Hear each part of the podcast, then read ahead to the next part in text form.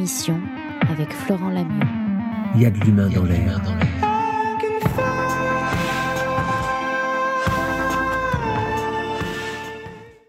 L'abbé Pierre disait Il ne faut pas attendre d'être parfait pour commencer quelque chose de bien. Le bonheur serait-il à portée de main? L'harmonie serait-elle une simple, simple comme quelques mots? Désolé, pardon, merci, je t'aime. Je vous invite ce soir dans un voyage au pays de la communication non violente, à la découverte de nous-mêmes, aux frontières du possible, là où les relations sont constructives. Cette méthode s'appelle Oponopono, elle nous vient tout droit des tribus hawaïennes. Et pour en parler, quelqu'un qui a écrit non pas un, non pas deux, non pas trois livres, mais douze livres traduits en six langues sur Oponopono. Donc autant vous dire qu'elle connaît pas mal euh, son sujet. Et je pense qu'elle va vous éclairer. Elle attend de vous, en tout cas, que vous posiez toutes les questions possibles, toutes les interrogations que vous avez sur Oponopono. Elle s'appelle Nathalie Lamblois et je vous demande de l'accueillir très fort, Nathalie Lamblois.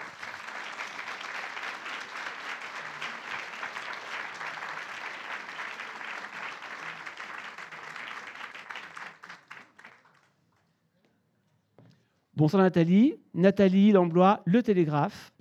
Le Télégraphe, Nathalie Lamblois. Bonsoir. Merci de la présentation. Oponopono, c'est un mot qui nous vient de Hawaï. Et pour vous dire bonsoir ce soir, je vais vous le dire de la façon hawaïenne. Aloha. Aloha. Ça signifie amour et gratitude. Je pense que c'est une belle entrée en matière. Exactement. Et justement, d'où nous vient cette méthode Oponopono et qu'est-ce que c'est exactement? D'abord, peut-être une question qu'on va peut-être poser avant d'y répondre. Qui connaît Oponopono? Ah oui. Ah oui, quand même. Alors pour ceux qui n'ont pas levé la main. Qui n'en a absolument jamais entendu parler avant ce soir? Osez. Hein. Très bien. Merci. Bah, en tout cas, bravo pour votre curiosité, déjà d'être là. Alors depuis quand est-ce qu'elle existe, cette sagesse hawaïenne, Oponopono? Depuis quand est-ce qu'elle est en France? Ou qu'elle existe tout court Oh là là, je pense que ça date euh, de la nuit des temps exactement. C'est une pratique communautaire qui nous vient de Hawaï. Donc quelque part au milieu du Pacifique, il y a des personnes qui ont mis en place un protocole, un rituel qui permet de libérer des personnes en conflit. Par exemple, si dans une famille ou une tribu, il y a deux individus qui n'arrivent pas à sortir d'un conflit, d'une petite guéguerre, euh, quelle qu'en soit la raison, et, eh bien à ce moment-là, il y a les membres de la tribu, le chef de tribu, le chaman, qui mettent en place ce rituel pour aider ces personnes à se libérer de la cause du conflit mais ce qu'il y a de beau dans ce rituel, c'est que tous les membres de la communauté sont présents. Parce que chacun a conscience que s'il y a un problème avec ces deux personnes, c'est qu'il y a quelque chose de plus profond qui a permis à ce conflit de jaillir.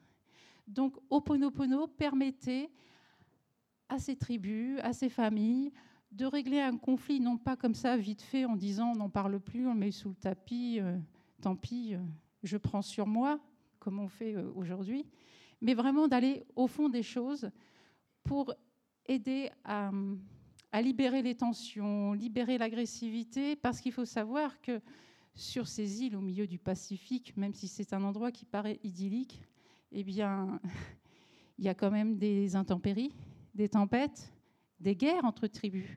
Et pour aider ces tribus à rester solidaires, il fallait absolument gérer les conflits au fur et à mesure qu'ils arrivaient pour pouvoir permettre à la solidarité, à l'entraide de, continuer dans chacune de ces tribus. J'espère que j'ai été claire. Je parle beaucoup, donc il ne faut pas hésiter à, à m'interrompre. Mais nous, on boit vos paroles, Nathalie. On sait justement comment ça a démarré, ça Comment cette, cette, cette, comment on peut cette sagesse a démarré?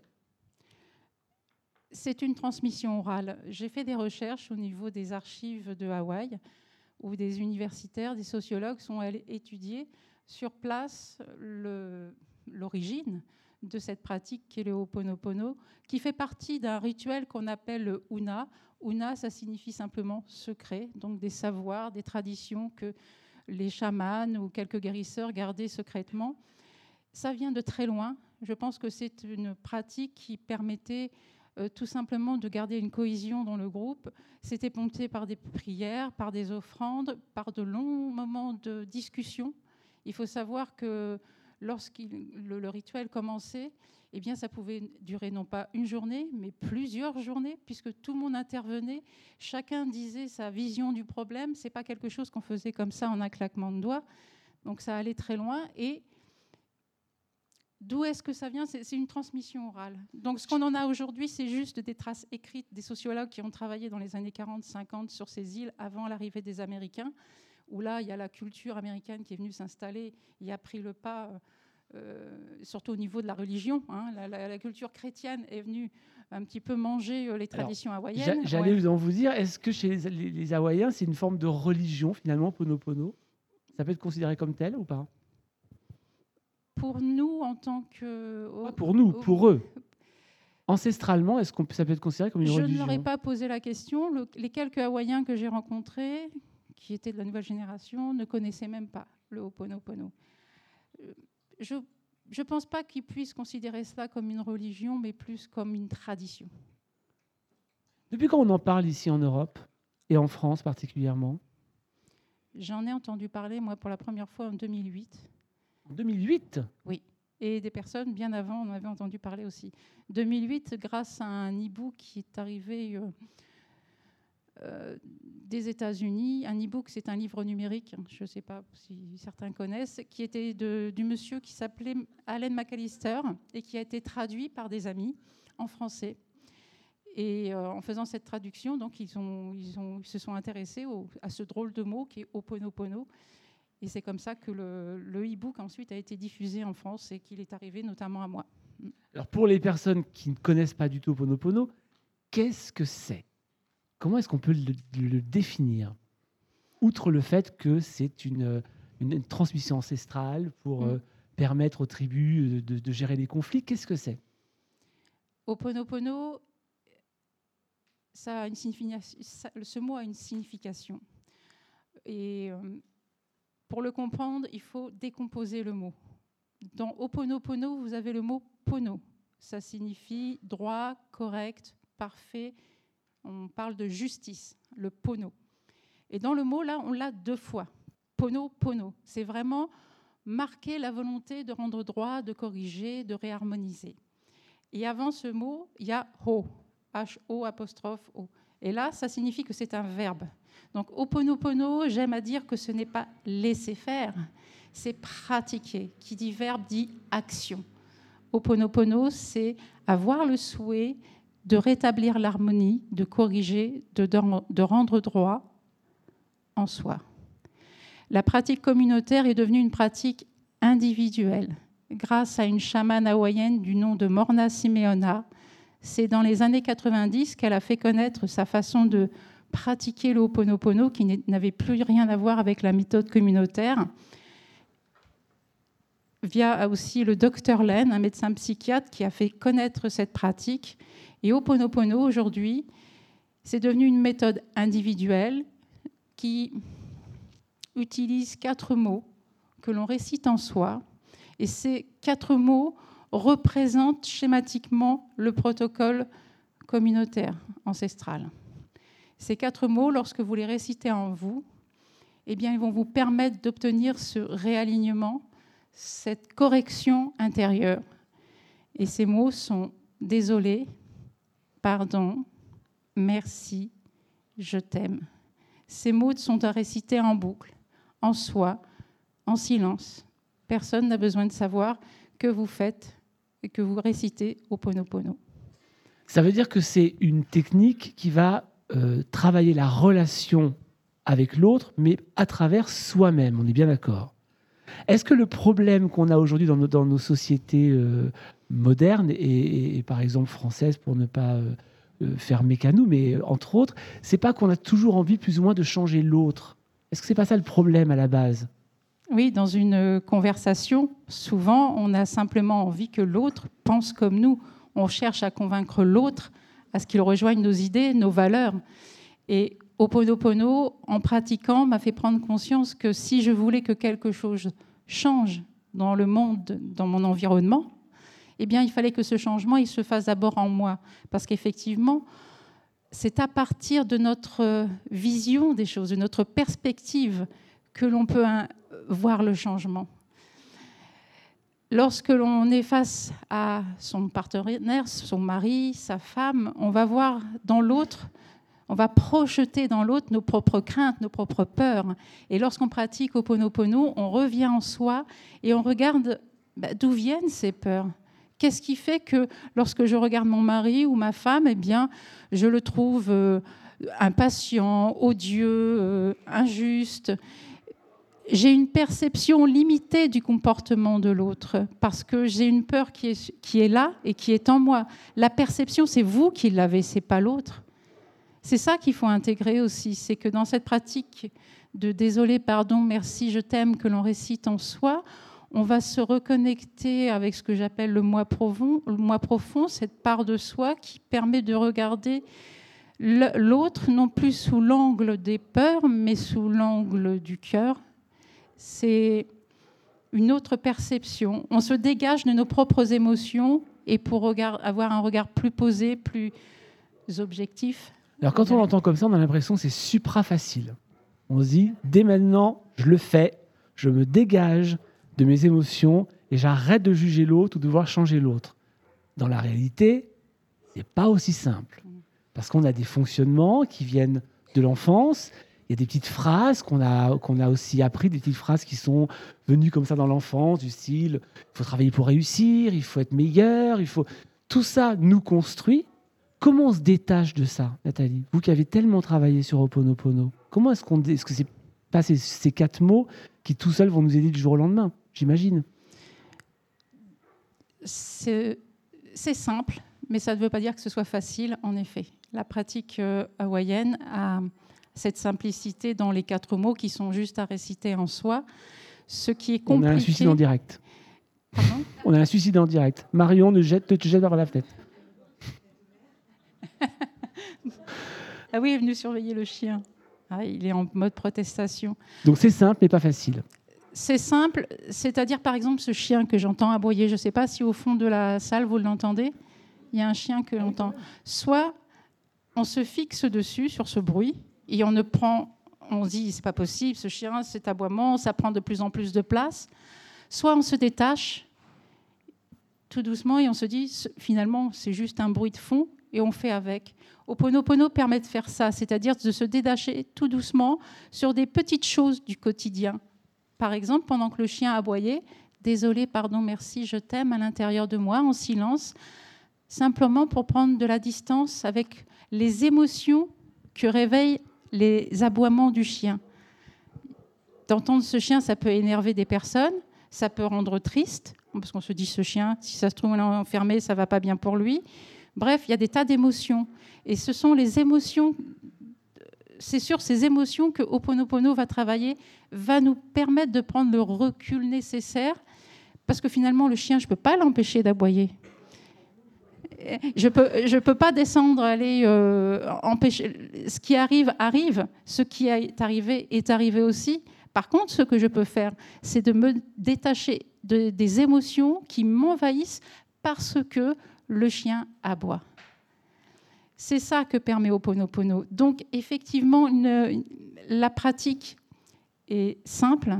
Ce qui est difficile, c'est de chasser l'ego, le mental, qui veut que ça, que ça se passe d'une certaine façon, qui voudrait que le chien se taise, qui voudrait que... Parce que c'est que ça la solution pour être tranquille. Alors que si ça se trouve, il y a beaucoup d'autres solutions. Mais on n'est pas ouvert tant qu'on est fixé sur cette idée que c'est comme ça que ça doit se passer. Vous avez dit un mot très important, je crois, si je ne m'abuse, après avoir lu votre livre, c'est la distance. Oponopono, c'est quatre mots sont là pour permettre de prendre une distance. À quel point ce mot-là est important dans la relation à l'autre et dans le conflit? Eh bien, cette distance, c'est comme je viens d'expliquer pour les aboiements du chien, c'est de prendre la distance par rapport aux émotions.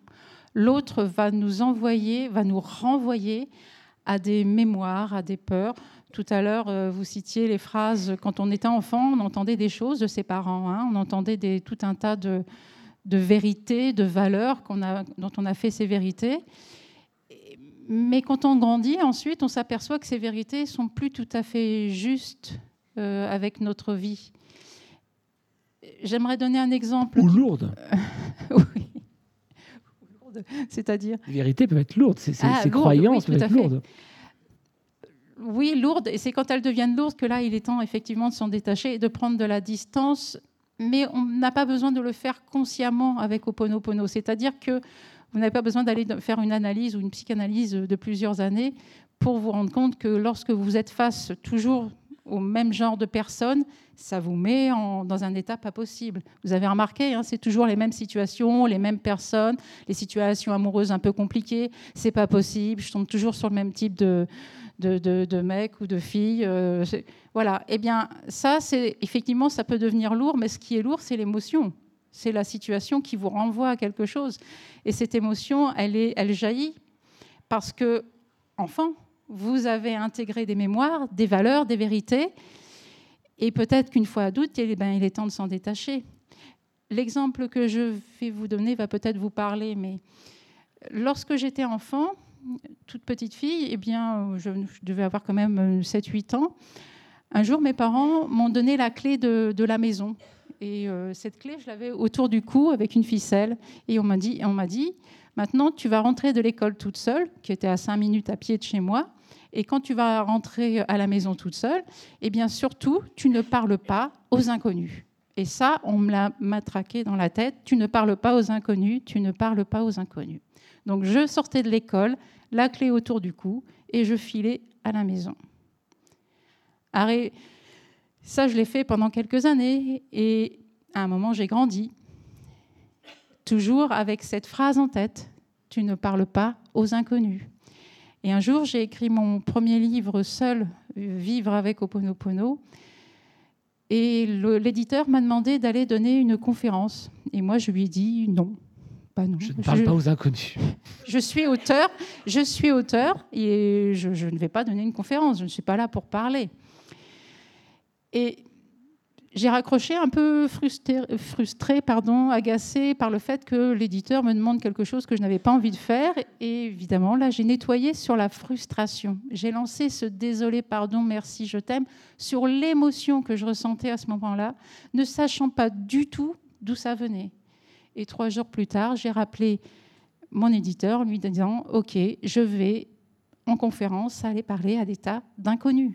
Mais sur le moment, je n'avais pas du tout conscience que c'était cette mémoire, que c'était cette phrase euh, qui, m'avait gênée, qui m'avait paralysée dans ma vie d'adulte. Il a fallu que je fasse, que je pose, que je fasse ce nettoyage intérieur, parce qu'on parle de nettoyage avec Oponopono. Désolé, pardon, merci, je t'aime. On nettoie sur les émotions désagréables, négatives. Et en se détachant, eh bien, on voit d'autres perspectives, on, commence à regarder les, choses différemment. Et là, je me suis aperçue que j'ai envie de parler de cette méthode, j'ai envie de la transmettre, j'ai envie que vous sachiez vous en servir, j'ai envie de donner ce qu'elle m'a apporté, j'ai envie de partager tout ce qu'elle me permet de vivre. Et donc oui, je vais aller parler à des tas d'inconnus. Alors là, vous venez de dire que vous avez nettoyé la frustration finalement de ne pas faire cette conférence. Ça veut dire qu'avec Oponopono, on va effectivement travailler sur quelque chose qu'on va qu'on va délimiter à l'avance. Ce n'est pas une formule magique comme ça qu'on va euh, utiliser toute la journée, y penser tout le temps. C'est vraiment quelque chose qui se définit avec une, une émotion particulière. Repérer donc. On se sent mal, il y a juste à le réciter désolé, pardon, merci, je t'aime. Il n'y a surtout pas à mettre. Donc pas comprendre pourquoi on se sent mal. Non, surtout, de toute façon, en général, dans ces cas-là, on n'a pas une grande ouverture d'esprit. Tout ce qu'on est en train de se dire, c'est de sa faute si ça va pas bien dans ma vie. Hein, c'est toujours de la faute de l'autre. Et, donc, dans ces cas-là, c'est pas la peine de chercher à mettre une intention et de, faire, euh, de se dire voilà, je vais réciter en conscience. Pas du tout. Ça marche pas du tout comme ça. Ce qu'il est nécessaire de faire, c'est de prendre conscience que vous êtes mal, que ça va pas bien et que vous pouvez lancer ces quatre mots en vous disant Bon, elle nous a parlé de ça pendant une heure hier soir. ça me coûte quoi d'essayer, de voir? Je me sens pas bien. De toute façon, je ne sais pas ce qui va se passer. Je lance les quatre mots en boucle, en silence, et j'observe ce qui se passe en moi. Alors, on lance ces quatre mots, on les répète plusieurs fois, c'est tout un exercice. J'imagine que ça n'arrive pas du jour au lendemain, ça ne marche pas du jour au lendemain. En même temps, ça permet de créer une distance. Pourquoi ces quatre mots-là et quel est le pouvoir de ces mots-là? Avec les années aujourd'hui, à ces quatre mots, je leur donne une définition.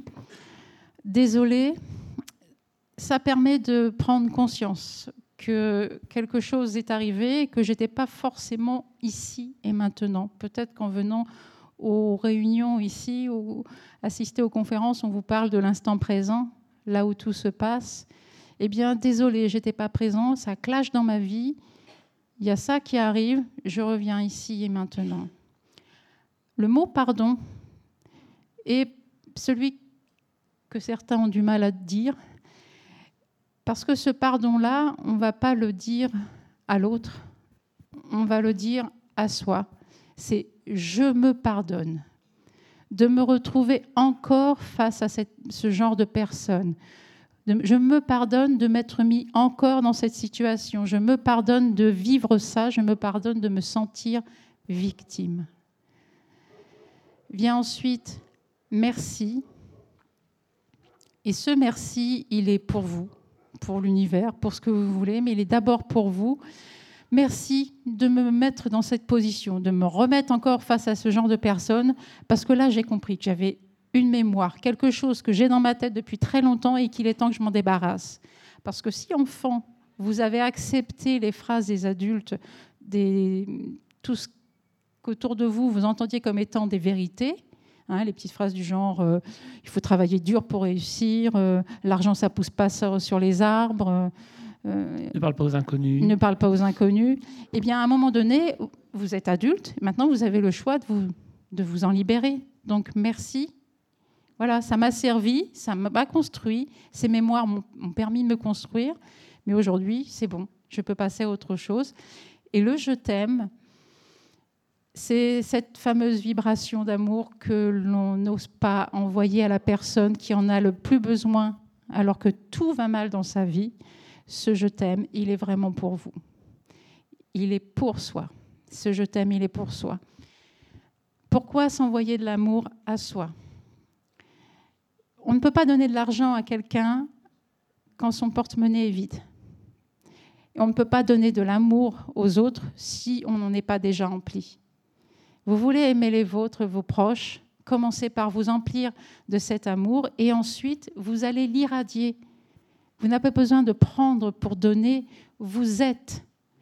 Tous les grands maîtres spirituels nous, en parlent de long en large, je les ai écoutés pendant des années, et il a fallu que j'entre dans cette pratique hawaïenne pour prendre conscience que oui, bon sang, mais c'est bien sûr, c'est en étant empli de, cet amour en se pardonnant, en se remerciant et en s'accordant et en s'autorisant enfin de vibrer cet amour que je vais pouvoir le distribuer aux autres simplement par ma présence, par mon état d'être.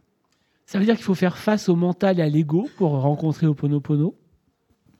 Il faut accepter de le regarder, de regarder nos faces sombres et nos faces un peu plus lumineuses. L'ego n'est pas quelque chose que je rejette aujourd'hui, j'apprends à vivre avec. Je n'ai pas atteint le statut de, de Bouddha ou d'autres grands personnages. Donc j'apprends avec Oponopono, j'apprends à m'observer, à observer ces facettes de moi qui entrent encore en colère. Parce que c'est pas parce que je pratique Oponopono que je vous poser la question, bien sûr, que j'ai pas mes foutus quarts d'heure où je me sens, euh, euh, où j'entre dans le jugement, où je suis dans la critique. Mais au lieu de me juger, de me dire c'est pas bien, c'est pas comme ça qu'il faut réagir. Et là, ce qui se passe, c'est quand on est dans la colère et qu'on commence à culpabiliser en plus d'être en colère, on s'en sort plus, on accumule les émotions et ça devient très compliqué. Donc, Oponopono me permet de me détacher de ce que je ressens, de cette colère, d'observer pour voir ce que je peux faire avec tout ce qui m'arrive parce qu'il ne s'agit pas de gérer, de contrôler, ni d'être soumis aux émotions et aux autres, mais de regarder ce que l'on peut faire avec ce que l'on nous donne. On parle aussi de responsabilité avec euh, Oponopono. on est 100% responsable de ce qui nous arrive. Ça, c'est la deuxième notion qui peut être compliquée à accepter, à intégrer. Ça signifie quoi être 100% responsable? C'est que lorsque vous êtes confronté à une situation, que vous êtes en colère, que ça vous agace, que vous avez vraiment quelque chose de fort qui arrive en vous lorsque vous voyez cette personne, eh bien ça, qu'est-ce que j'en fais? Votre responsabilité, c'est d'en faire quelque chose.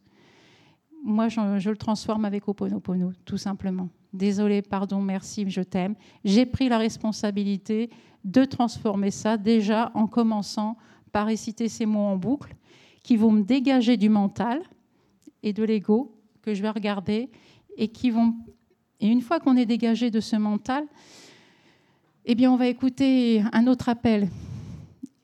Et en général, les solutions sont beaucoup plus pertinentes et efficaces que quand on écoute le cœur nous parler que lorsque c'est uniquement le mental. Le mental, il va dire moi, je fais comme ça depuis que je suis tout petit. Depuis que je suis tout petit, moi, quand j'ai faim, je me mets à crier, à taper du pied. Vous grandissez, vous continuez de crier, taper du pied pour avoir à manger? Désolé, pardon, merci, je t'aime, et je regarde comment je peux faire autrement. Est-ce que je peux me lever de table? Oui, je peux marcher et aller me servir. Bref, ça paraît tout bête comme ça, mais ce, on a des réflexes, des habitudes acquis depuis des années et ce qui est difficile, c'est de les transformer, parce qu'on est tellement persuadé que c'est comme ça que tout le monde devrait faire. Je ne sais pas si vous vous écoutez parler quelquefois, hein, lorsque vous parlez à vos enfants ou à des amis. Chez nous, on fait comme ça et il n'y a pas, pas question de faire autrement. J'ai toujours agi de cette façon et il n'est pas question de changer. Ça ne se fait vraiment pas d'agir de cette façon. Vous savez, ces petites phrases qui tournent en boucle comme ça. Là, ça veut dire que vous êtes aux prises avec des habitudes et que pour vous, c'est compliqué de changer. Et c'est l'autre qui doit changer. Il ne rentre pas dans mon cadre. Mais peut-être que mon cadre, il est un peu trop rigide et que mon cadre, il peut se transformer parce que ce qui était valable à 5 ans ne l'est plus euh, quand j'en ai 40, 60 ou plus. Vous voyez ce que je veux dire? Est-ce que vous me suivez toujours? Oui. Ça veut, dire, ça veut dire aussi j'ai le droit à l'erreur? J'ai surtout droit à l'erreur. Parce que qu'est-ce qu'on fait finalement des chocs? Qu'est-ce qu'on fait des, des émotions qui nous submergent au moment où ça nous arrive et on s'y attend pas du tout? D'abord, on s'y attend jamais. C'est vrai aussi. Mais par contre, ce qu'on peut préparer, on peut se préparer à entrer dans cette pratique. Si vous connaissez Oponopono, commencez à vous entraîner dès aujourd'hui à réciter en boucle à l'intérieur de vous Désolé, pardon, merci, je t'aime, alors que tout va bien. Hein. Faites-vous ça, un entraînement. C'est comme le sport. Il faut vraiment s'entraîner. Et au moment où le choc, la mauvaise nouvelle, cette chose va arriver, cette catastrophe va arriver, vous aurez ça qui, va sortir tout de suite et qui va ensuite vous donner accès à d'autres solutions. Mais en premier lieu, c'est ça. Oponopono ne va pas vous guérir, ne va pas guérir les autres, il va vous ouvrir la porte. Parce que je ne sais pas si vous avez remarqué, lorsque vous recevez vraiment la mauvaise nouvelle, vous avez perdu un proche, on est assommé Hein, c'est ce que l'on a l'impression qu'on nous met la tête sous l'eau. Euh, et c'est difficile à ce moment-là de pouvoir réagir à toutes les autres tâches du quotidien lorsqu'on vient d'absorber une mauvaise nouvelle. Donc, en récitant Désolé, pardon, merci, je t'aime, en boucle, en silence, ça me permet de sortir la tête de la poubelle, c'est comme ça que j'appelle, c'est-à-dire de sortir du noir et de prendre cette distance et de regarder, bon, maintenant qu'est-ce que je fais? Par quoi je peux commencer? Est-ce que je vais commencer par me reposer? Est-ce que je vais commencer par regarder euh, comment aider les autres? Bref, on a toujours droit à l'erreur avec Oponopono parce qu'on est là pour apprendre sur cette terre. Enfin, en tout cas, moi, je ne fais que de me tromper, de me planter. Et c'est grâce à tous mes échecs que je suis ici. Et puis, une notion importante, je pense, c'est nous ne sommes pas nos échecs. Oh, maintenant, je dis plus tout à fait ça. Ah je suis là grâce à mes échecs, ouais. Vous êtes là grâce aux échecs sans être votre échec. On est, voilà, ça c'est une notion aussi importante, c'est l'identification effectivement. Ne pas s'identifier aux échecs, c'est pas parce que vous avez euh, raté votre examen à l'école euh, que vous avez raté votre relation sentimentale que ça fait de vous un ou une ratée. C'est on, on vit des expériences, on a des moments où ça se passe plus ou moins bien, et c'est une accumulation d'expériences qui fait que vous êtes là aujourd'hui en train de, m'écouter. L'ego, le mental a tendance à s'identifier à tout ce qui vient de l'extérieur. hein. Effectivement, les réussites comme les échecs. hein. On dit, par exemple, euh, je pourrais m'identifier à mon livre et me dire, euh, voilà, ça c'est mon livre, c'est moi qui l'ai fait et c'est moi, quoi. Non, c'est un livre que j'ai écrit et qui ensuite est parti au- dans le public et qui euh, passe de main en main et c'est très bien. Ce n'est pas moi qui est dans ce livre, je ne suis pas ce livre. On peut s'identifier aussi à ses propres enfants. hein. Se dire que voilà, mon enfant, il fera pas comme moi, mais c'est mon fils ou c'est ma fille, il fera de hautes études. On a envie- Ou au contraire, il fera comme moi. ou alors il fera comme moi, il me suivra, on suivra le même trajet, on prendra mon entreprise. L'enfant, on a envie de s'identifier à lui alors qu'il a sa propre existence, ses propres échecs à vivre, ses propres expériences. Donc tout ça, c'est le- le- l'ego qui qui s'identifie à tout ça. Et le problème, c'est quand on s'identifie à tous ces éléments extérieurs, hein, on s'identifie à un livre, on s'identifie à son métier. Je suis commercial, je suis avocat, je suis directeur. Le jour où vous êtes licencié, c'est la catastrophe. C'est- dément. On se dit, mais c'est fou, je suis plus rien. Si, heureusement, on n'est pas que ce métier. On a la fonction de directeur, avocat, euh, commercial, etc. On a la fonction de maman. Moi, j'ai été maman. Ma fille est toujours là. Elle a plus de 30 ans. Enfin, je ne me considère pas comme une mère aujourd'hui. Je, me, je, n'ai- je ne vais plus l'allaiter, la coucher, la- l'aborder, m'occuper de ce qu'elle doit manger, la soigner quand elle est malade. Alors vous êtes quoi par rapport à elle aujourd'hui? Une très grande amie. On a des relations qui sont euh, déjà par la distance, parce qu'elle habite très loin de, de France. Et on s'appelle non pas pour euh, tu veux que je t'aide ou. euh, elle me donne autant de conseils que je lui en donne. On a vraiment un- une- le lien qui est là, le lien est très fort, mais ce n'est pas le- la relation mère-fille. Ça n'a plus rien à voir. On n'est pas ce qu'on fait, ça c'est un fait, mais qu'est-ce qu'on fait des peurs Finalement? Parce qu'Oponopono va nous aider à prendre de la distance, mais par rapport aux peurs, qu'est-ce qu'on fait des peurs? Les peurs nous bloquent, les peurs sont, sont inhérentes à nous tous.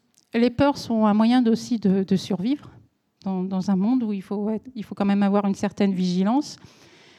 Et je dis que la peur aide à développer le courage. Enfin, c'est pas moi qui le dis, c'est Tony Robbins.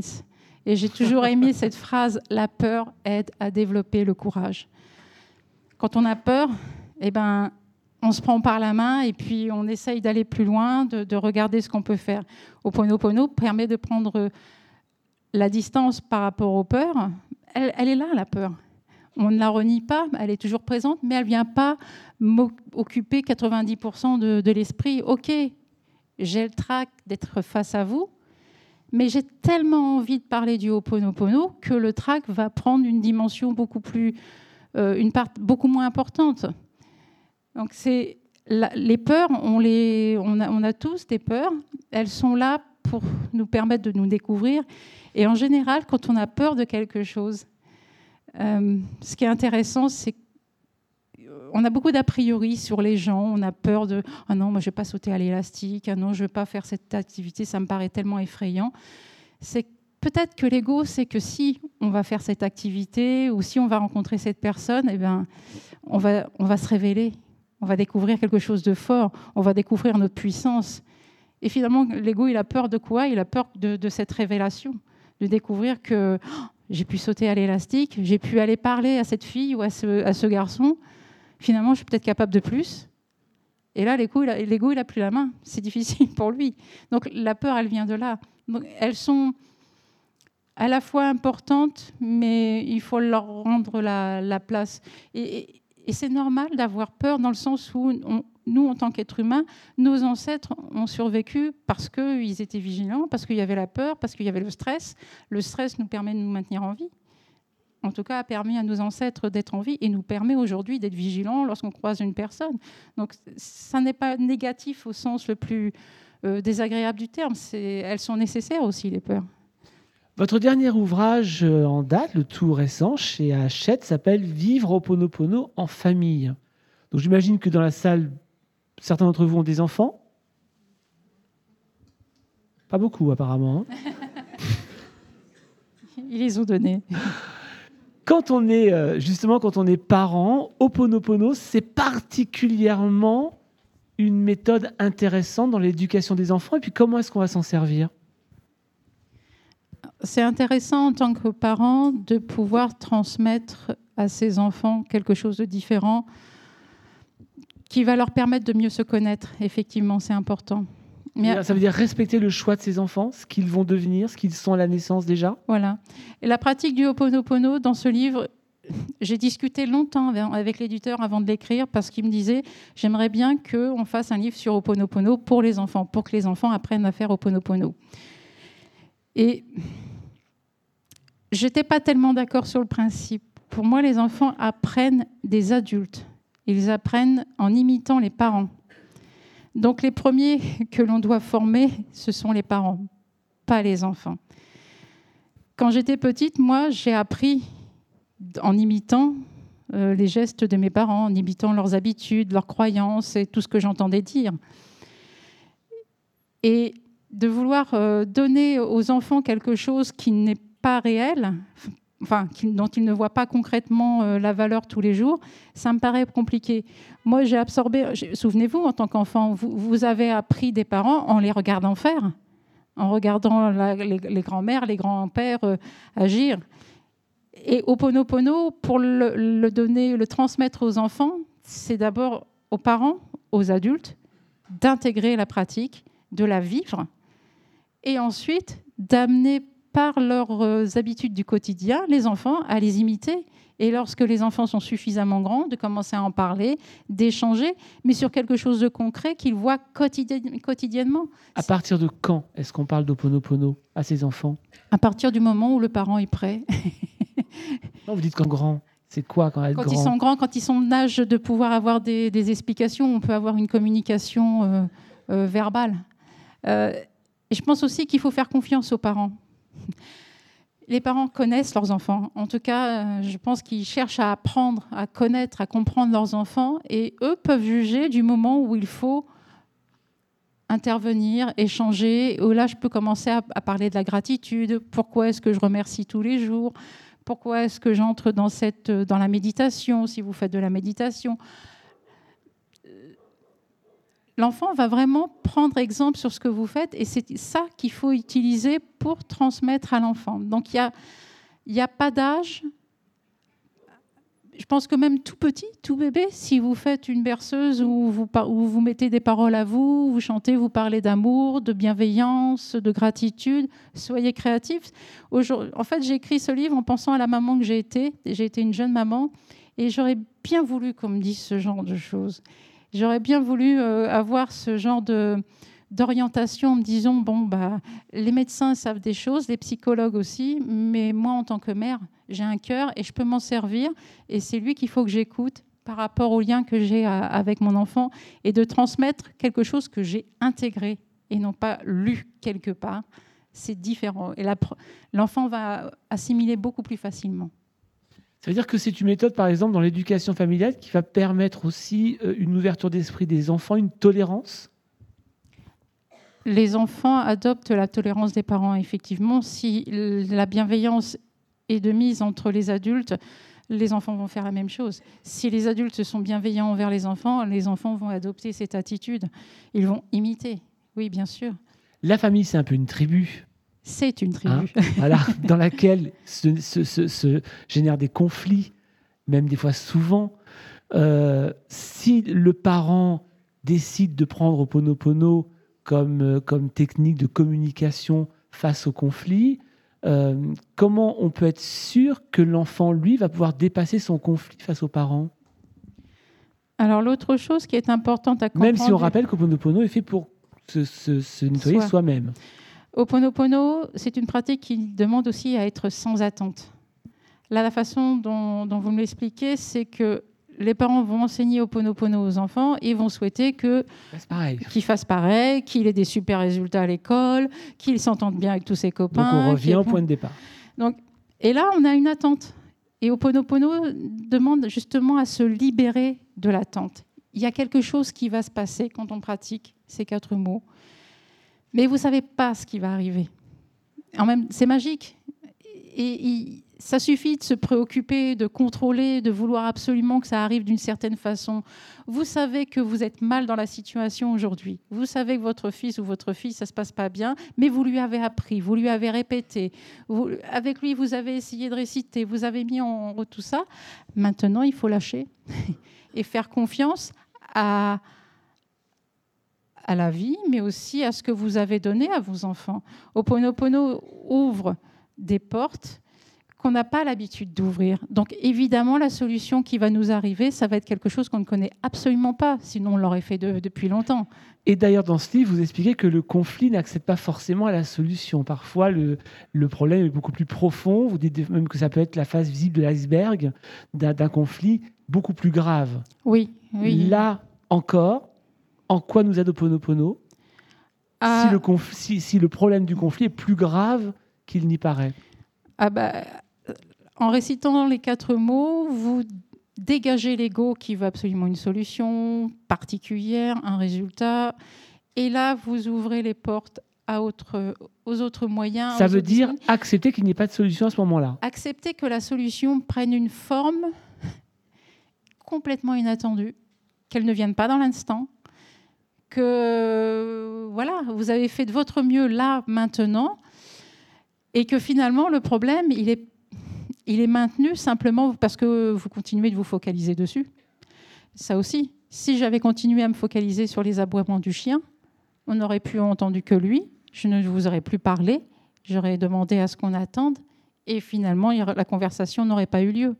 Donc là aussi, le problème, il est là parce qu'on lui permet d'exister. Et ce détachement que l'on a avec cette pratique ouvre la place, permet de donner de l'espace et d'agir plus efficacement. D'ailleurs, je vous fais remarquer que le chien vous a entendu. Donc ça marche. Par, par rapport aux tribus hawaïennes, la tribu hawaïenne, les enfants de la tribu ne sont pas élevés que par les parents. Finalement, dans nos sociétés, on n'est pas en tribu comme ça, mais c'est tout comme les enfants, nos enfants ne sont pas élevés que par, les, que par leurs parents. L'éducation nationale, les élèves, il y a un tas de mm. personnes qui élèvent les enfants tout au long de leur vie. Tout à fait. Et qui ne sont pas forcément dans cette technique-là, dans cette, mm. dans, cette, dans cette démarche de communication-là. Oui, c'est vrai qu'avant, les enfants dans une tribu apprenaient euh, des grands-parents, des cousins, des oncles, euh, de, de, tous les membres de la tribu. Aujourd'hui, la tribu elle a une dimension plus euh, institutionnelle. Et effectivement, chacun n'est pas obligé de pratiquer Oponopono, c'est pas grave. L'important, c'est qu'il y ait au moins un adulte qui vive et qui pratique cette méthode et qui soit apte à enseigner par l'exemple aux, enfants. La famille a bien évolué. Hein. On est passé euh, du début du, du 19e, 20e siècle, pardon, où on avait encore les grands-parents à la maison, il y avait les oncles et les cousins qui n'étaient pas loin on est arrivé aujourd'hui à la famille monoparentale. C'est un peu compliqué d'élever euh, son enfant comme on le faisait autrefois. Donc il faut faire un, peu confiance aux institutions et développer aussi les relations d'aide avec le, voisinage. Euh, même s'ils ne prennent pas cette distance. Même s'ils ne euh, prennent pas cette distance par rapport, par rapport aux émotions en général. Ah oui, qu'importe. Chacun fait de son mieux. En général, c'est les adultes qui veulent prendre soin d'un enfant, c'est pour les aider à être en bonne santé, se nourrir, ne, pas faire de mauvaises rencontres, etc. Et dans ce livre, j'aborde aussi cet aspect où ce n'est pas parce que je ne suis plus maman d'enfant que, que je ne continue pas mon rôle d'adulte ou de parent envers les autres enfants. C'est-à-dire que dans la rue, si je vois des enfants, même s'ils sont accompagnés de, de leur papa et de leur maman, eh bien, je suis vigilante pour eux. Je, Ça veut dire quoi? Je regarde autour d'eux s'il n'y a pas aussi un danger. Euh, et, je suis là aussi pour donner l'exemple. Par exemple, au feu, lorsqu'on est un passage piéton et puis que le, petit bonhomme, on attend en général que le petit bonhomme soit ouvert pour traverser. Vous le faites. Hein Ça dépend. Des fois, il n'y a pas de voiture, donc on traverse quand même lorsque je vois à côté de moi, euh, sur le trottoir, un petit garçon ou une petite fille avec sa maman ou pas, qui attend que le petit bonhomme passe au vert pour traverser alors qu'il n'y a pas de véhicule, j'attends. Je ne vais pas m'amuser à traverser la route alors que le petit bonhomme est rouge, et même s'il n'y a pas de véhicule, et ensuite râler parce que les enfants traversent n'importe quand. Ce sont ces petits actes qu'on a perdus. C'est ça, être responsable. Pour moi, c'est ça la responsabilité en tant qu'adulte face à nos enfants, tous les enfants de la Terre, c'est de d'avoir cette euh, vigilance, cette attention, cette bienveillance, sans être intrusif, sans entrer dans la vie de, de cette famille, mais d'être présent en se disant, par exemple, si vous êtes dans un avion qui est un peu blondé, il y a des enfants qui pleurent, et on voit que le papa ou la maman sont complètement dépassés, que le petit n'arrête pas de pleurer, au lieu de lancer des regards de tueurs sur les parents qui sont complètement désemparés, c'est de détendre l'atmosphère, de leur demander aux parents s'ils veulent de l'eau, s'ils ont envie de se détendre, les laisser s'occuper de l'enfant et s'occuper d'eux et de leur dire bon mettez-vous à l'aise, vous inquiétez pas, euh, on sait ce que c'est. Un petit euh, qui est dans un avion, c'est normal qu'il pleure parce que eux ils ressentent la pression au niveau des oreilles, donc euh, effectivement c'est beaucoup plus douloureux. C'est ça, c'est d'avoir cette vigilance et cette attention à l'autre plutôt que de juger, de critiquer et de le mettre encore plus mal à l'aise. J'entends ce que vous dites et c'est très sage, hein, mais ça, ça, veut dire que ça demande finalement une distance permanente avec son propre vécu, parce qu'il y a des moments où vous allez prendre le train dans un wagon où un enfant fait une crise de nerfs et vous-même vous êtes extrêmement énervé parce que vous êtes en retard à un rendez-vous, parce que je sais pas moi, parce qu'il y a des choses dans votre vie qui vous énervent à ce moment-là. Ce que vous dites là demande à prendre toujours une distance par rapport à soi-même en permanence. Est-ce que c'est pas épuisant au bout d'un moment? Ce qui est épuisant, c'est de se laisser mener par l'ego qui, justement, nous met à, cran, à vif, en permanence, est toujours énervé, d'être toujours prêt à envoyer balader tout le monde. Ça, c'est épuisant. Ça, ça m'a longtemps épuisé. Ou de prendre sur soi, de se taire, euh, de faire comme si euh, ça allait bien. Non. Moi, ce que je dis, c'est vraiment de. Je, les récite en permanence, ces mots, parce qu'ils me permettent vraiment de me détacher des émotions et de regarder ce que je peux faire concrètement face à la situation. Est-ce que c'est mon silence qui va aider? Est-ce que c'est la façon de me tenir? Est-ce que c'est une action particulière? Je laisse venir à ce moment-là, mais je ne le fais plus sous l'emprise des émotions. Je ne le fais plus sous l'emprise de la colère, de la frustration. Et même s'il m'arrive de lâcher des noms d'oiseaux, désolé, pardon, merci, je t'aime, je reviens à moi et je regarde, bon, bah maintenant, ok, ça m'a énervé, c'est sorti, qu'est-ce que je peux faire concrètement de cette situation qui m'est arrivée et j'accueille. Et effectivement, au bout d'un moment, j'ai peut-être une attitude qui est de plus en plus euh, bienveillante envers les inconnus, parce que je ne juge plus l'autre, je ne sais pas d'où il vient, je ne sais pas son parcours, je ne sais pas son passé, donc comment, puis-je me permettre de juger cette personne? Et en, ça, ça aide vraiment à, revenir à soi. Et si je ne suis pas bien dans ce train qui est bondé de monde, c'est moi qui ne suis pas bien. Parce que les autres, euh, voilà, ils sont là, ils font comme moi, ils prennent le train. Pourquoi accuser les autres de son mal-être? Exemple concret que certainement beaucoup de, personnes ici ont connu, en tout cas ceux qui ont des enfants. Un enfant fait une crise de nerfs, euh, se roule par terre, pleure, c'est terrible. Et ça, ça, dure, ça dure, ça dure. On a beau prendre de la distance, ça dure parce que lui ne prend pas sa distance forcément à ce moment-là. Comment on gère là? Alors là, ça dépend de la personnalité de l'enfant, bien évidemment, et de la personnalité. On n'est pas tous les jours prêt à accepter de voir son petit rouler par terre au milieu du magasin. Euh, j'ai vu des scènes très intéressantes où le papa se mettait à se rouler par terre aussi. et je peux dire que ça... et ça avait arrêté net l'enfant d'autres qui les emmènent à l'extérieur et qui attendent tout simplement que ça se calme. En général, quand c'est un petit de, de 3-4 ans, euh, à cet âge-là, on n'a pas, euh, au niveau de l'hippocampe, tout ce qui est suffisant pour euh, gérer les émotions. C'est le bordel. clairement, c'est le bazar dans leur tête et ils ne savent pas quoi faire de ce flot émotionnel. Il y a des enfants qui sont plus calmes que d'autres. Moi, lorsque j'étais petite, lorsque j'avais beaucoup d'émotions, je m'asseyais et je pleurais. Imaginez les parents, à 3 ans, de voir un petit comme ça qui s'assoit et qui pleure. Parce que je ne savais pas quoi faire des émotions, de tout ce flot. Il y en a d'autres qui se mettent à crier, à hurler dans les magasins. Donc c'est plus facile à gérer une petite qui se met par terre et qui pleure doucement que un, enfant qui se met. C'est moins spectaculaire. C'est moins spectaculaire. Mais c'est ça, c'est qu'ils sont là aux prises avec plein d'émotions. Le mieux, c'est de pouvoir sortir, prendre l'air, de regarder ce qui se passe et d'avoir une discussion euh, non pas d'adultes qui montrent du doigt, mais plutôt être en face de l'enfant et de regarder euh, cet enfant dans les yeux. Moi, j'aime beaucoup réciter Désolé, pardon, merci, je t'aime dans ces moments-là, même quand c'est un enfant à côté, dans le caddie à côté, qui est en train de crier, parce que je sens que ce que j'ai en moi, la, cet amour dont je vous ai parlé, cette vibration va irradier aussi cet enfant. Tout le monde va en profiter et ça, va, ça peut créer cet espace de paix où, que ces personnes ont besoin à ce moment-là. Qu'est-ce que Oponopono a changé dans votre vie, vous, Nathalie?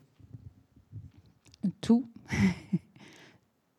Ma vision de la vie, ça, j'avais toujours tendance à, plus jeune, à regarder le verre à moitié vide de l'existence. Maintenant, je regarde la partie à moitié pleine. Et quand on regarde le verre à moitié plein, ça nous donne une énergie pour pouvoir euh, affronter, ou, euh, oui, affronter les obstacles, affronter les mauvais moments. Parce que ça ne m'empêche pas d'avoir de très très mauvais moments, d'avoir de très mauvaises nouvelles, mais j'ai la capacité de pouvoir les transcender et je sais que derrière il y a quelque chose, même si sur le moment je ne comprends pas. Et, je trouve ça terriblement injuste. Ça m'a apporté cette, euh, cette, une espèce de sérénité. Je sais que je suis encore loin de l'avoir à 100%, mais de sérénité par rapport à, la, vie, par rapport à l'humanité. Je me suis vraiment réconciliée avec l'humain, avec l'être humain, tous les humains. Avant, j'aimais beaucoup les animaux, les chiens, en me disant qu'il y avait qu'eux qui pouvaient comprendre, qu'il y avait qu'eux qui avaient du cœur. Et en fait, c'est pas vrai du tout. L'humanité est très riche et très, belle. Et maintenant, je m'aperçois que chaque personne a vraiment un trésor à donner et qu'il est, là. Hein, et que plus on fait Oponopono, plus on pratique ces outils de libération, de développement personnel, plus on irradie cette bienveillance sur son environnement, sur son entourage, et plus on fait du bien à ce monde. Et ça, le, monde, on ne peut pas le changer, mais ce qu'on peut transformer, c'est en soi, sa vision du monde, son approche des autres. Je vous fais une petite confidence. Nathalie, tout à l'heure, m'a confié un truc. C'est qu'elle avait très envie de parler avec vous. Parce que elle m'a dit, moi, ce qui m'intéresse surtout, c'est de répondre aux questions qui se posent sur Oponopono. Et je sais que plein de questions se posent sur Oponopono. On a de la chance avec nous parce qu'on a quelqu'un qui s'appelle Jean, que vous connaissez maintenant très bien, et qui porte le micro dans lequel vous allez pouvoir parler, échanger maintenant avec Nathalie sur Oponopono et ce que vous avez envie, envie éventuellement bah, de dire sur cette méthode ou, ou de poser comme question qu'on n'aurait pas posé par exemple ce soir. La première va poser une question vache, on le sait. Marion, on t'écoute. J'aurais bien. Si, si. Allô Allô Un, deux Ça marche pas, si, Si. On entend derrière? Ah. Oui, ça y est. J'aurais bien aimé que vous nous parliez, parce que j'ai découvert Oponopono par le livre de Joey Vital, euh, Zéro limite. Zéro Limite, et j'ai fait les stages aussi après. Et ce qui m'avait frappé euh, et qui m'a initié dans, dans cette pratique, c'est cette histoire de cette prison de haute sécurité dédiée, on a donné à un médecin de Hawaï, cette euh, donc euh, chamane hawaïenne, a donné les dossiers de, cet endroit où même les, gardiens n'osaient pas entrer tellement c'était violent. Et il s'était dit, finalement, sur chaque dossier, j'ai quelque chose à y voir, j'ai une mémoire avec cette personne, puisque tout est mémoire. Et donc, je vais faire en sorte de réparer cette mémoire. Alors lui, je crois que ce qu'il disait, c'est je suis désolé, s'il te plaît, pardonne-moi, je t'aime, merci. Parce que le truc automatique me gêne un peu, parce qu'il faut quand même être connecté à soi-même, être vraiment connecté pour se le dire, parce que si on le dit de façon automatique, je trouve que c'est moins puissant que quand on est vraiment intériorisé et qu'on sait que tout est une mémoire, que toutes ces mémoires sont là pour être réparées, pardonnées, avec gratitude, etc. Et donc, il a eu des résultats dans cette prison de haute sécurité où chaque dossier, tant qu'il avait quelque chose à y voir, il continuait à travailler dessus. Et quand il a fini de travailler là-dessus, euh, les, gardiens ont pu rentrer. Il y a eu une paix, une harmonie dans cette aile de prison. J'aimerais que vous nous parliez un peu plus profondément de ça. merci du rappel, Marion. Alors, il s'agit de cette histoire qui se passait dans l'aile pénitentiaire psychiatrique de Hawaï, où le docteur Len, docteur Len, médecin psychiatre, qui connaissait donc Morna Simeona et la pratique individuelle du Ho'oponopono. Et effectivement, les malades étaient, étaient très violents, même s'ils étaient sous camisole chimique et physique, c'était difficile pour le personnel d'aller auprès d'eux. Il y avait un bon turnover, il y avait beaucoup d'absentéisme au niveau du personnel. Vraiment, l'ambiance était terrible. Et au bout de quelques temps, le, docteur Len, qui avait à charge quelques patients, qu'il ne pouvait pas aller voir directement, et eh bien ce qu'il faisait, c'est qu'il prenait les dossiers de ses patients et que pour chacun d'entre eux, il faisait ce nettoyage avec Oponopono.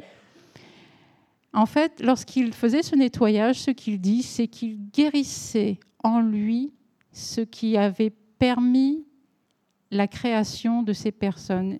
Il guérissait en lui ce qui avait créé ces situations.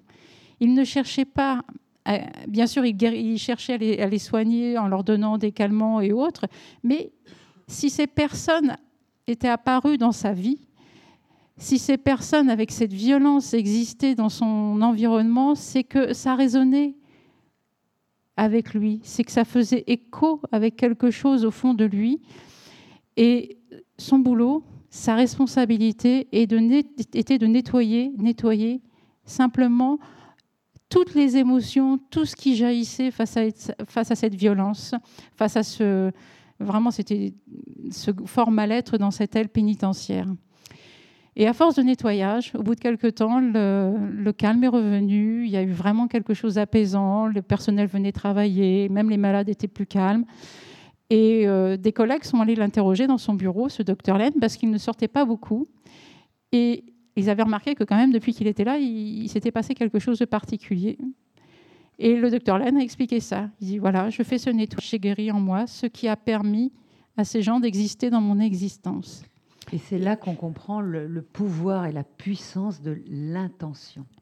Il n'y a pas que ça. C'est qu'il faut savoir, c'est qu'au bout d'un moment, pour la petite histoire, l'aile pénitentiaire euh, psychiatrique de Hawaï a fermé, faute de malades.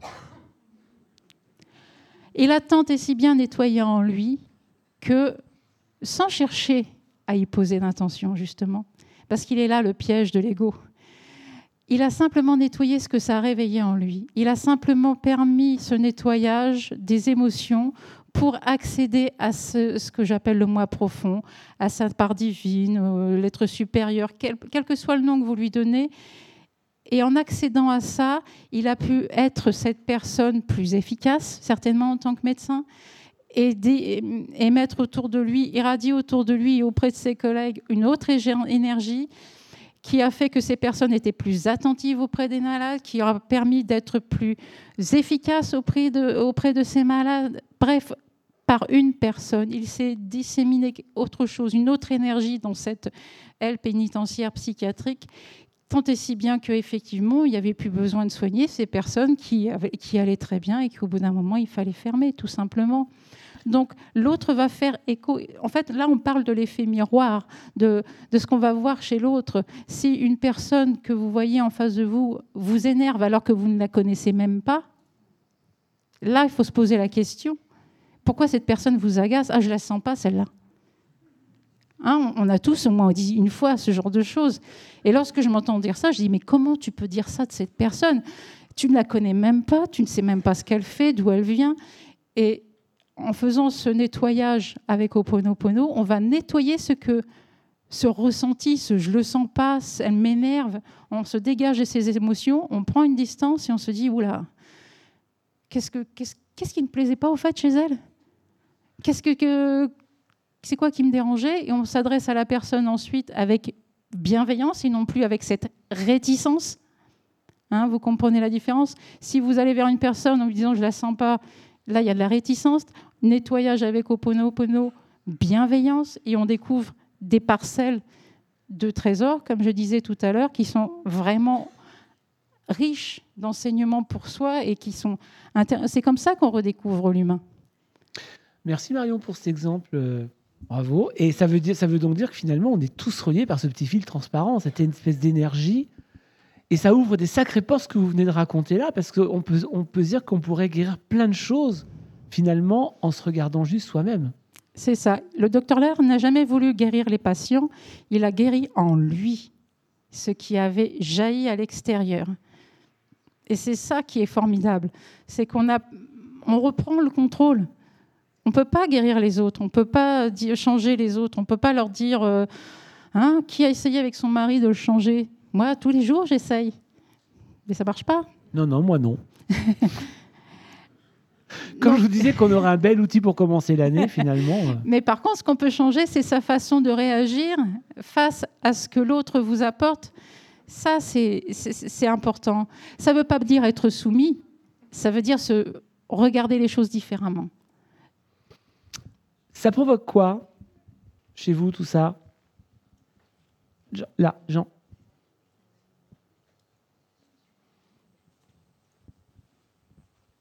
Bonsoir. Bonsoir.